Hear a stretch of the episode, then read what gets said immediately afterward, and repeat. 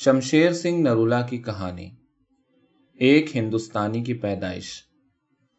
تقریباً ہر ہندوستانی مکان میں، اگر وہ مکان خود ہی اندھیری کوٹھری نہ ہو تو ایک غلیظ اندھیری کوٹھری ضرور ہوتی ہے، جسے ہندوستان کے نئے شہریوں کی پیدائش کے لیے متعین کیا جاتا ہے یا جسے بچوں کے ڈرانے کے لیے استعمال کیا جاتا ہے۔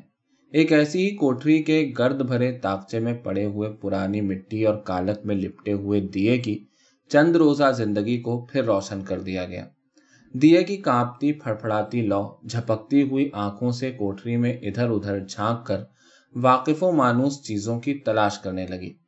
اسی طرح بوڑھی شکستہ چارپائی کوٹھری کے متعفن بھیانک اندھیرے سے ڈری سہمی کسی معصوم ابلا کی طرح دیوار سے چمٹی ہوئی تھی اور گرد کی پوشش میں چھپنے کی کوشش کر رہی تھی۔ اسی طرح خوفزدہ مغموم لحاف، دریاں اور چیتھڑے، جنہیں ہر زچگی کے موقع پر استعمال کیا جاتا تھا، اس کی ٹانگوں سے چمٹ رہے تھے۔ دیے کو اس کوٹھری میں محبوس ہوئے یہ 60واں سال تھا، اور یہ چارپائی، دریاں، لحاف تب بھی ویسے ہی تھے جیسے کہ اب۔ اس عرصے میں اسے اچھی طرح یاد تھا کہ اس کو 56 دفعہ روشن کیا جا چکا تھا۔ 56 عورتوں نے اس کی جھپکتی ہوئی آنکھوں کے سامنے نئے ہندوستانی پیدا کرنے کی کوشش کی تھی۔ 6 تو اسی کوشش میں کام آئیں، 4 اس اذیت کو آخر تک سہار نہ سکیں اور ایک لحاف میں چھپے ہوئے بچھو کے کاٹنے سے مر گئیں۔ 3 بچے مرے ہوئے ہی پیدا ہوئے، 8 بچے پیدا ہونے کے چند دن بعد مر گئے، اور جب کبھی اس کو گل کرنے کے تھوڑا عرصے پہلے ماں اور بچے کو باہر نکالا جاتا تو وہ سوچا کرتا کہ یہ نیم جان زندگیاں باہر جا کر کیا زیادہ دیر جیتی ہوں گی۔ دیا روشن کرنے کے بعد شیاما نے چارپائی کو زمین پر بچھا دیا۔ اس پر قریب پڑی ہوئی پرانی گرد اور خون کے دھبوں سے بھری ہوئی دریاں بچھا دیں اور پھر اپنی سوتن لیلا کو لا کر اس پر لٹا دیا۔ کوٹھری کی گھٹس اور جیٹھ کی دوپہر کی گرمی کے باوجود اس نے لحاف کو لیلا پر ڈال دیا۔ اس کے زرد اور بھیانک چہرے پر کالی کڑوی بے چینی اپنے گھناؤنے پر پھیلا رہی تھی۔ ایک ناقابل ضبط تھرتھری اس کی ہڈیوں کو ہچکولے دے رہی تھی۔ زچگی کے موقع کو قریب جان کر شیاما نے لالا جی کو جلدی دائی کو ساتھ لانے کے لیے کہلا بھیجا۔ لیلا لالا رادھے شام کی تیسری بیوی تھی اور شیاما پہلی۔ لالا جی کی پہلی شادی ہوئے 14 سال بیت چکے تھے۔ اس سے صرف ایک لڑکی ہی پیدا ہوئی تھی جو اب 12 برس کی تھی۔ اس کے بعد کوئی اور بال بچہ پیدا نہیں ہوا۔ بہت جنتر منتر کیے، 5 سال تک ہر اماوس کو رودری کا پاٹ اور کئی دفعہ 101 دن تک گوپال سنتان منتر کا سمپٹ پاٹ کروایا اور بہت سے منتروں کا جاپ کروایا۔ کئی سادھو سنتوں کی سیوا کی، گابھوتی استریوں کی پوجا کی، ان کے چرن دھو کر پیے اور چوری چوری ان کے کپڑے کتر کر جلا کر کھائے تاکہ ان کی بجائے وہ خود خوش قسمت ہو جائے۔ اور بالآخر وہ کروا چوتھ کی رات کو پرسوت میں مری ہوئی ایک عورت کی چتا پر جا کر ناچی نہائی، لیکن پچھلے جنم کے کھوٹے کرموں کا پھل اتنا کچھ کرنے پر بھی اس کی گود ہری نہ ہوئی۔ لالا رادھے شام کو پتر ضرور چاہیے تھا، اس کے بغیر ان کی مکتی ہونی ناممکن تھی۔ مرنے کے بعد ان کی کھوپڑی کو توڑ کر ان کی آتما کو آزاد کرنے کے لیے اور اس کے بعد مختلف مواقع پر مختلف چیزیں براہمنوں کو دان کر کے اگلے جنم میں ان تک پہنچانے کے لیے بیٹے کا ہونا ضروری تھا۔ وہ دن رات یہی سوچتا رہتا، ہر وقت گھر میں غم اور تشویش کا اندھیرا چھایا رہتا۔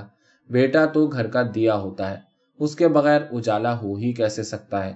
آخر لالا جی نے دوسری شادی کر لی، سودا سستے داموں ہو گیا۔ لڑکی والوں کی طرف سے بھی شادی کا تمام خرچ کرنے کی صرف ایک شرط تھی، جس پر 150 سے زائد خرچ نہ آیا۔ لڑکی کی عمر 10 سال تھی۔ شاردا ایکٹ کی گرفت سے بچنے کے لیے شادی قریب ہی کی ریاست رامپور میں ہوئی اور لالا جی نئی بیوی اور نئی جوانی لے کر گھر لوٹ آئے۔ نئی بیوی کی تھی کچی بالک ہڈیاں اور لالا جی کا بھاری بھرکم جسم۔ پہلی رات ہی جب وہ سیج چڑھی تو لالا جی کے نام تک سے ڈرنے لگی۔ جب اپنے پتی دیوتا کی شکل دیکھتی تو کانپنے اور رونے لگتی، ڈری سہمی ادھر ادھر دوڑتی چھپتی پھرتی۔ لالا جی اس کے پیچھے بھاگتے، انہیں اپنی مکتی کے لیے جلدی سے جلدی بیٹا چاہیے تھا۔ وہ اپنی ٹانگوں کو پیٹ میں سکیڑ کر گٹھری سی بن کر کونے میں گھس جاتی اور لالا جی اسے پکڑ کر باہر گھسیٹتے، مارتے پیٹتے۔ اس پر خرچ کیے ہوئے پیسے ضائع جانے کے خیال سے ان کا غصہ اور بھی بھڑک اٹھتا۔ وہ اس وقت تک اسے گالیاں دیتے اور پیٹتے رہتے جب تک اس کا بے بس نیم جان جسم فرش پر چت نہ لیٹ جاتا۔ اس دہشت سے نئی بیوی کا دماغ ہلنے لگا۔ روز بروز اس کی حالت خراب ہوتی گئی. وہ پاگل ہوتی جا رہی تھی. اس کا جسم بگڑ چکا تھا, ادھڑ چکا تھا. اس کی ریڑھ کی کچی ہڈیاں ڈھیلی پڑ گئی تھیں اور اس کی کمر خم کھا گئی تھی. اس کا ننھا بچوں سا چہرہ چند ہفتوں ہی میں بوڑھا اور غیر قدرتی معلوم ہونے لگا, اور اس کی ڈراؤنی شکل پر چڑیلوں اور ڈائنوں کی پرچھائیاں دوڑنے لگیں. اس کے چہرے کی جھریوں میں چھپا ہوا خوف ہر وقت رحم کی التجا کیا کرتا. اس کی ہڈی ہڈی سے درد کے تیر چھوٹتے رہتے. اٹھنا بیٹھنا مشکل ہو چکا تھا, لیکن لالا جی کے جلدی سے جلدی باپ بننے کے خبط میں کوئی کمی نہیں آئی تھی. ایک دن انہوں نے لیلا کے سکڑتے چیختے تڑپتے جسم کو اتنا پیٹا کہ وہ ایسی لیٹی کہ پھر نہ اٹھی. تیسری شادی کی باتیں ہونے لگی. پچھلی دفعہ 100-150 روپیہ گوا کر لالا جی نے سبق سیکھ لیا تھا. اس دفعہ ایک 15 سال کی لڑکی کا انتخاب ہوا. لڑکیوں کا بھلا کیا کال, اتنے ہی پیسوں میں پھر سودا ہو گیا. وہ تمام دوائیاں جن سے نرینہ بچہ گارنٹی کیا جاتا ہے انہوں نے اپنی بیوی کو بطور احتیاط کھلوا دی تھی, اور امید بر آنے پر کئی قسم کی کتھا, چڑھاوے اور دان کا وعدہ کیا تھا. ان کو لڑکا چاہیے تھا اور اس کے لیے وہ ہر ایک قیمت دینے کو تیار تھے. مر جانے پر جب ان کا لڑکا ان کی کھوپڑی کو توڑ کر ان کی آتما کو آزاد نہ کرے اور اس کے بعد وقتاً فوقتاً اس تک پہنچانے کے لیے براہمنوں کو مختلف چیزیں دان نہ کرتا رہے, تب تک اس کی مکتی ناممکن تھی. لالا جی کی رام بن میں اناج کی دکان تھی. رام بن وسط یوپی میں چھوٹی سی منڈی تھی جو اب کسی نامعلوم وجہ سے بڑھتی چلی جا رہی تھی. وہ جدی پیشے سے حلوائی تھے, لیکن منڈی کو ترقی کرتا دیکھ کر انہوں نے بھی اناج کی دکان کھول لی تھی. آٹے میں باریک تن کے برادہ, نمک میں 2 پتھری, ہلدی میں ملتانی مٹی, مرچوں میں گیرو پیس کر عمدہ اور سستی چیزیں بیچا کرتے تھے. دال اور چاول وغیرہ کو بھاری کرنے کے لیے اس میں چھوٹی چھوٹی کنکریاں ڈال دیا کرتے تھے. لکھنؤ کانپور میں بڑے بڑے ہوٹلوں سے چائے کی استعمال شدہ پتی خرید کر ان پر رنگ چڑھا کر خالص چائے بھی فروخت کیا کرتے تھے. اس کے علاوہ انہوں نے تمباکو کے ضائع شدہ پتوں میں گھوڑے خچر کی لید ملا کر پیسے کی 20 بکنے والی بیڑیاں بنانے کا کارخانہ بھی کھول رکھا تھا. لالا جی کی نقل باقی دکانداروں نے بھی مختلف طریقوں سے کی تھی, جس کا نتیجہ یہ کہ اب دیہات میں بھی باقی ہند کی طرح کسی خالص چیز کا ملنا ناممکن ہو گیا تھا. رام بن میں کوئی لیڈی ڈاکٹر تو تھی ہی نہیں. ان کی اونچی ایڑیوں والے جوتے ابھی ہندوستان کی ان کچی سڑکوں کی خلیجوں کو عبور نہیں کر سکے تھے, اور نہ وہاں کوئی ہسپتال یا زچہ خانہ تھا. اتفاق سے ایک سند یافتہ مڈ وائف وہاں حال ہی میں آئی تھی. پیغام ملنے پر لالا جی اسے اور اپنی بوڑھی خاندانی دائی کو لے کر گھر آ گئے. لالا جی کی پہلی بیوی شیاما نے مڈ وائف کو تو لوٹا دیا. وہ بیوہ تھی, اس لیے اس کا زچہ کے سامنے جانا اچھا شگن نہیں تھا. دوسری بڑھیا چندھی کاہل سی دائی ڈھیلے ماس, جھریوں اور سلوٹوں کی بنی ہوئی ایک عجیب سی چڑیل تھی, جس کے اعضاء حرکت تک بڑی مشکل سے کر رہے تھے. اس کی مرجھائی ہوئی چمڑی پر میل کی تہیں جمی ہوئی معلوم ہوتی تھیں, اور میل اور گرد کی وجہ سے اس کے بال رسیاں بن چکے تھے. دائی کے پاس میلے سیاہ خون کے دھبوں سے بھرے ہوئے غلیظ متعفن کپڑوں کی گٹھری تھی, جن کو وہ ہر زچگی کے موقع پر استعمال کیا کرتی تھی. اس نے دروازے کے کواڑ کی اوٹ میں کھڑے ہو کر ان کپڑوں کو پہن لیا اور اس اندھیری کوٹری میں چلی گئی. کوٹری کی دیوار میں کھڑکی کی جگہ ایک چھوٹا سا سوراخ تھا, جسے دائی نے آتے ہی بند کروا دیا تاکہ کہیں ذروں تک سے ہوا اندر نہ آ جائے, کہ زچہ کو بخار ہو جانے کا اندیشہ تھا. کمرے میں پہلے ہی حبس تھا, اب اور بھی دم گھٹنے لگا. گرمی جسم میں چپچپا پن پیدا کر رہی تھی. پسینے کی دھاریں چھوٹ رہی تھیں. لحاف میں لپٹی ہوئی گرمی سے بے چین لیلا کو ایسا محسوس ہو رہا تھا گویا ابلتے ہوئے پانی کے حوض میں اسے ڈبو دیا گیا ہے. دیے کے اندھیرے سے اٹی ہوئی کرنیں, کالک سیلن اور گرد سے لپٹی ہوئی دیواروں اور جالے سے بھری ہوئی چھت کی طرف جھانک رہی تھیں. لیلا کی سوتن انگیٹھی میں کوئلے سلگا کر لے آئی اور اس کو چارپائی کے نیچے رکھ دیا. 7 سبز ڈنڈی والی سرخ مرچوں کو اس نے لیلا کے سر کے ارد گرد پھرا کر آگ میں ڈال دیا, تاکہ اگر کوئی نظر گزر ہو تو اس کا اثر زائل ہو جائے. مرچیں آگ کی لمبی لمبی زبانوں میں تبدیل ہو گئیں, اور ان کے جلنے سے کمرے کی ہوا اور بھی سڑان سے بھر گئی. لیلا کا دل ایسے پھڑپھڑا رہا تھا جیسے دیے کی لو پھونک لگنے سے پھڑپھڑانے لگتی ہے. اس کی کپکپاتی کنپٹیوں میں مبہم گھڑی کی ٹک ٹک اسے آنے والے دشوار وقت سے خبردار کر رہی تھی. اس کے پسینے سے نچوڑتے چہرے پر کئی برس سے دل کی سلوٹوں میں چھپی ہوئی تمنائیں نمودار ہو رہی تھی. ننھی ننھی نابالغ بے آس تمنائیں جنہوں نے کبھی بھی امید کی جھلکیں دیکھی نہ تھیں. اس کی آنکھوں کی المناک گہرائیوں میں بیتے ہوئے دکھ بھرے سمے کی لہریں اٹھ رہی تھیں. اس کے دانت کھٹے اور کسیلے ہوتے جا رہے تھے. اس کی چیخیں اور آہیں اندر سے کریت کریت کر زندگی باہر نکالتی معلوم ہو رہی تھی. دائی لیلا کے جسم کو اپنی نربل سست مٹھیوں سے گوندھنے لگی.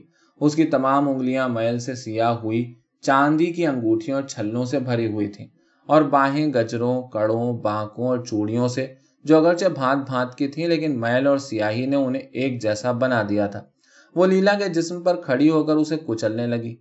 دائی لیلا کے جسم پر اوپر نیچے چلتی جا رہی تھی اور لیلا کا پتلا سوکھا نیم جان جسم اتنا بوجھ نہ سہار سکنے کے باعث ادھر ادھر تڑپنے اور کروٹیں لینے کی کوشش کر رہا تھا اور وہ بس کرو میں مری چیخے جا رہی تھی. آخر لالا جی کے کہنے سے دائی نیچے اتری اور پھر اس کا پیٹ گوندنے لگی. لالا جی ایک پیڑھا لے کر چارپائی کے قریب آ بیٹھے. ان کی لمبی لمبی مونچھیں نچلے لب کے نیچے تک طوطے کی چونچ کی طرح مڑی ہوئی تھی. منہ کے کناروں پر بالوں کی گھنی جھاڑیاں تھیں جن پر ڈھیلے موٹے پرشکن آسودہ ہال گال لٹک رہے تھے. لمبی لمبی پلکوں اور بھووں کے لچھوں نے آنکھوں کو نیم پوشیدہ کر رکھا تھا.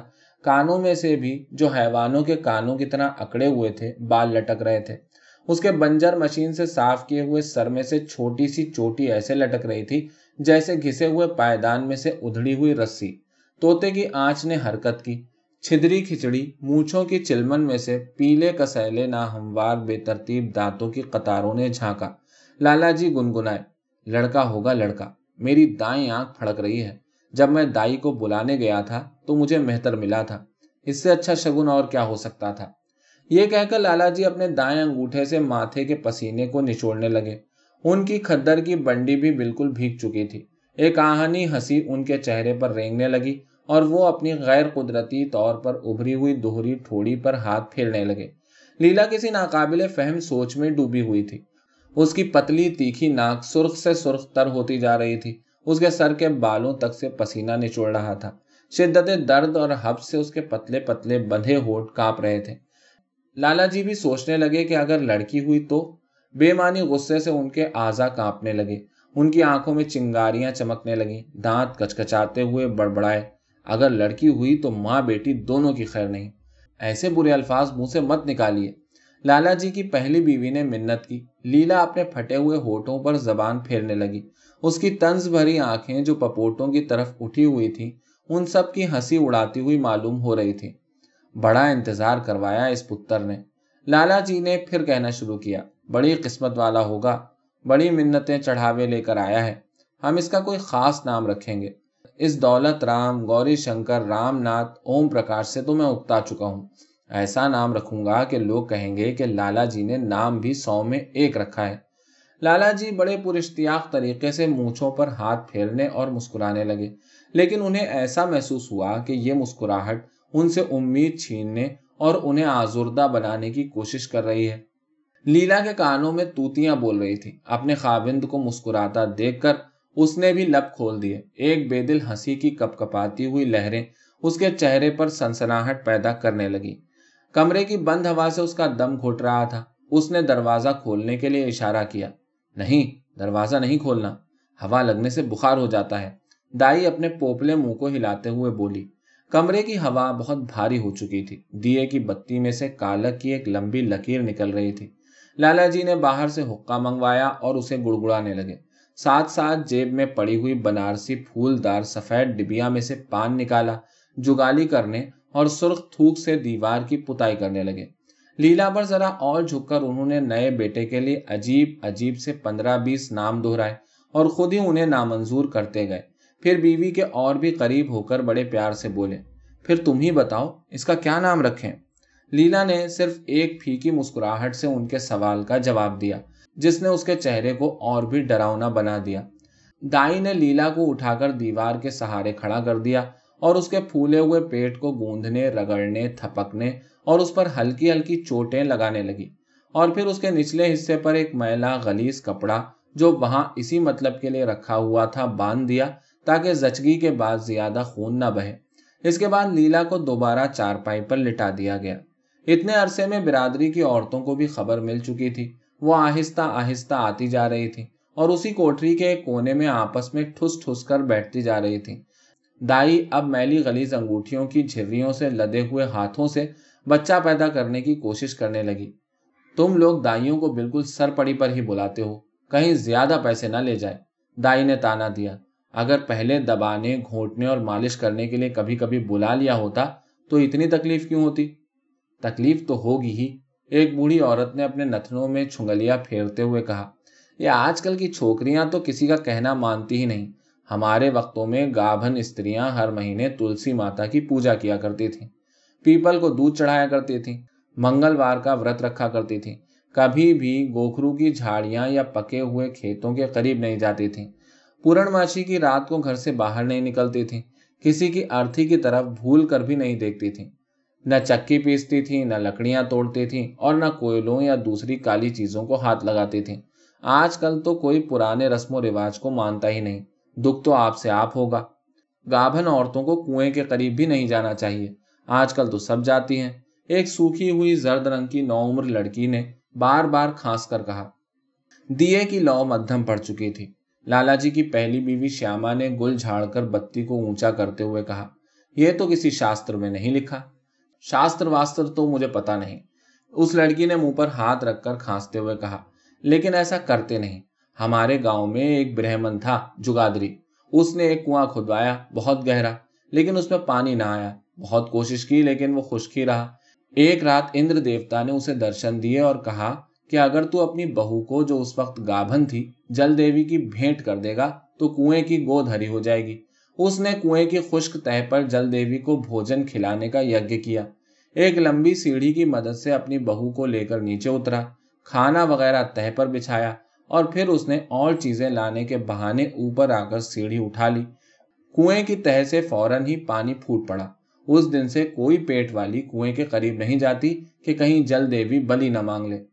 اس پر مختلف عورتوں نے, جن کا اب اچھا خاصا جمگھٹا ہو گیا تھا, اپنی رائے ظاہر کی.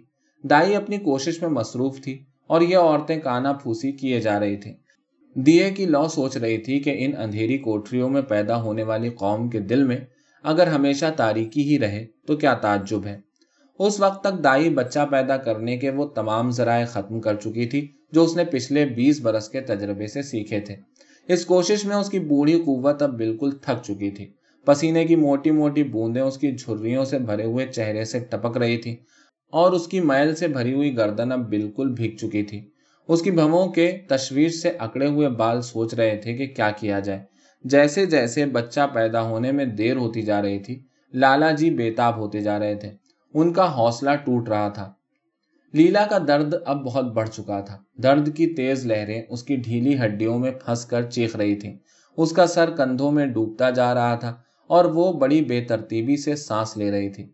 اس کی مٹیالی سوجی ہوئی آنکھوں میں لال ڈورے نمودار ہو رہے تھے. اس کے دماغ میں کوئی شے گیند کی طرح اچھل رہی تھی. اس کمرے کی ساکت دنیا میں سے غیر مانوس ڈراؤنے خیالات کی قطاریں اس کی طرف رینگ رہی تھیں. لیلا کی سوتن اور ایک دو اور عورتیں آگے بڑھ کر اس کے جسم کو دبانے رگڑنے لگیں. دائی اب بچہ پیدا کرنے کے لیے اپنے ہاتھ پاؤں اور تمام بوڑھی عقل استعمال کر رہی تھی. دائی ہر 5 منٹ بعد اپنے ہاتھوں کو کوٹری کے کچے فرش کی گندی مٹی پر رگڑ کر اس عمل کو دہرانے لگی, لیکن ہر دفعہ ناکام ہی رہتی. ساتھ ساتھ وہ اپنے جوؤں اور پسینے بھرے سر کو بھی کھجاتی جاتی اور اپنے بوڑھے کھانستے حلق میں سے بلغم کے گولے اگلتی جاتی. اس طرح آدھا گھنٹہ اور گزر گیا. اداسی اور مایوسی آہستہ آہستہ کمرے میں رینگتی چلی آ رہی تھی. عورتوں کی آوازیں بھی اب مدھم پڑ چکی تھیں. شدت حبس سے سب کا دم گھٹ رہا تھا. لالا جی کے چہرے پر کبھی غم کی گہری سیاہیاں دوڑنے لگتیں اور کبھی غصے سے ان کے ماتھے پر ننھی ننھی سپولیاں حرکت کرنے لگتیں. لیلا کی آنکھوں کے کناروں میں اٹکی ہوئی آنسوؤں کی 2 بوندیں ان کی طرف گھور گھور کر دیکھ رہی تھیں. لالا جی کی پہلی بیوی باہر سے کتھا کی پستک اٹھا لائی اور ایک ادھیائے نکال کر اس نے دیے کے قریب بیٹھی ہوئی عورت سے پڑھنے کے لیے کہا. وہ پڑھنے لگی. شری شک دیو جی بولے ہیں, ایک سمے پرتھوی منش تن دھارن کرائی, کٹھن تپ کرنے لگی. تب برہما, وشنو, رودر ان تینوں دیوتاؤں نے اسے پوچھا کہ تو کس لیے اتنا کٹھن تپ کرتی ہے. دھرتی بولی, مجھے پتر کی واسنا ہے, اس کارن مہاتپ کرتی ہوں. ابھی وہ پڑھ ہی رہی تھی کہ ایک عورت جس کے لمبے لمبے دانت بڑے وحشیانہ طریقے سے ہونٹوں کے باہر جھکے ہوئے تھے بولی، یہ تو پریم ساغر ہے۔ اس وقت تو گوپال سنتان منتر یا درگا پاٹ کا دیہی اتیادی منتر کا جاپ ہونا چاہیے، کسی براہمن کو کیوں نہیں بلا بھیجتے؟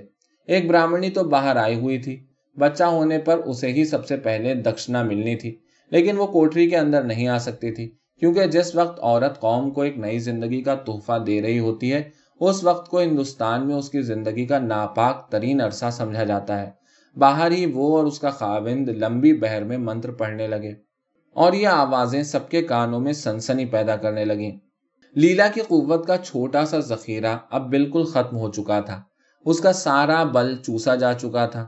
انتہائی گرمی کی وجہ سے اسے ایسا محسوس ہو رہا تھا کہ اس کے ارد گرد بہت سی بھٹیاں دہکا دی گئی ہیں، جن کی تپش سے اس کا جسم جھلسا جا رہا ہے۔ وہ اب بالکل بے دم ہو چکی تھی، اس کی آنکھوں کے آگے ڈراؤنی بھیانک پرچھائیاں پھیل اور سکڑ رہی تھیں۔ قریب بیٹھی ہوئی عورتیں اسے میلوں کے فاصلے پر معلوم دے رہی تھیں۔ دیوار پر لالا جی کے پان کی پیکیں اسے چڑیلوں، بھوتوں کی خون سے بھری زبانیں دکھائی دیتی تھیں۔ اس کی طرف ناواقف وحشت خیز سائے بڑھتے چلے آ رہے تھے۔ کمرے کی ہوا اب بالکل دھواں بن چکی تھی، سب کا دم گھٹ رہا تھا۔ ایک عورت نے آگے بڑھ کر دیوار کے سوراخ پر سے کپڑا ہٹا دیا۔ باہر بیٹھی ہوئی دوپہر اندر جھانکنے لگی۔ چند لمحات کے بعد دائی نے سوراخ بند کروا دیا۔ دائی بچہ پیدا کرنے کی آخری کوشش میں انگوٹھیوں کی جھریوں سے لدے ہوئے ہاتھوں کو بڑے ظالمانہ طریقے سے استعمال کر رہی تھی۔ وہ ادھر ادھر گھما کر جو کچھ ہاتھ میں آتا اسے باہر کھینچنے کی کوشش کرتی۔ لیلا بڑے دردناک طور پر چیخ رہی تھی۔ اس کے پھٹے ہوئے دیدوں میں سے، جو اب اور بھی بھڑک اٹھے تھے، گرم گرم گدلے آنسو اس کے تنے ہوئے نیلگوں چہرے پر ٹپک رہے تھے۔ اسے اپنی کمر بیچ میں سے ٹوٹی ہوئی معلوم دے رہی تھی۔ اسے ایسا معلوم ہو رہا تھا کہ اسے زمین سے اکھاڑ کر ہوا میں پھینک دیا گیا ہے، اور وہ بے پناہ آندھی میں ایک سوکھے پتے کی طرح ہچکولے کھا رہی ہے۔ اور یہ دنیا ایسے لوگوں سے بھری پڑی ہے جو اوروں کے لیے تو کیا، اپنے لیے بھی غیر ضروری ہیں۔ ایک تنکے سے زیادہ قوت نہیں رکھتے۔ اس کا بھورا مٹیالا رنگ اب سیاہ پڑ چکا تھا۔ اس کی سرخ آنکھیں ہر ایک کی طرف غضبناک ٹکٹکی سے دیکھ رہی تھی، اور وہ انہیں کبھی کبھی زور سے بھینچ لیتی تھی۔ ایک پتنگا دیے کی لو پر دیوانہ وار سر پٹک رہا تھا۔ دائی نے پھر ہاتھوں کو ادھر ادھر گھمایا، پھر زور لگایا، پیچھے کو لپکی۔ اس کے ہاتھ میں انسانیت کا ایک چھوٹا سا چیتھڑا تھا، چند سوکھی ہوئی ہڈیوں کا گلابی ڈھانچہ، جس کا ایک بازو چھل کر اندر ہی رہ گیا تھا۔ اس نے وہ بازو بھی باہر نکالا۔ لیلا نے کچھ افاقہ محسوس کیا۔ لالا جی نے لپک کر دیکھا، لڑکا تھا۔ خوشی سے ان کی بانچیں کھل گئیں، ان کے دل پر میٹھی میٹھی خوشی کی ٹھنڈی ٹھنڈی پھواریں برسنے لگیں۔ اب وہ آرام سے مر سکے گا۔ ایک نئی خوشی کی کپکپاتی لہریں اس کے جسم پر دوڑنے لگیں۔ ہے بھگوان، دھنیہ واد، اس کے منہ سے خود بخود نکل گیا۔ لیلا بھی مسکرائی، ہلکی مسکراہٹ۔ وہ اب باعزت جی سکتی تھی، وہ اب بیٹے کی ماں تھی۔ لیلا کی آنکھوں سے ابھی تک نہ بھولنے والا دکھ جھانک رہا تھا۔ پچھلے جنم میں بیچاری نے بہت پاپ کیے ہوں گے جو اتنا کشٹ اٹھانا پڑا، ایک عورت نے ہمدردانہ لہجے میں کہا۔ دیے کی تڑپتی پھڑپھڑاتی مدھم غمگین لو ہمدرد آنکھوں سے ماں بیٹے کی طرف دیکھ رہی تھی، اور سوچ رہی تھی کہ اس نئے بچے نے بھی پچھلے جنم میں بہت پاپ کیے ہوں گے جو ہندوستان میں پیدا ہوا، اور پیدائش ہی میں اس کا ایک بازو چھن گیا۔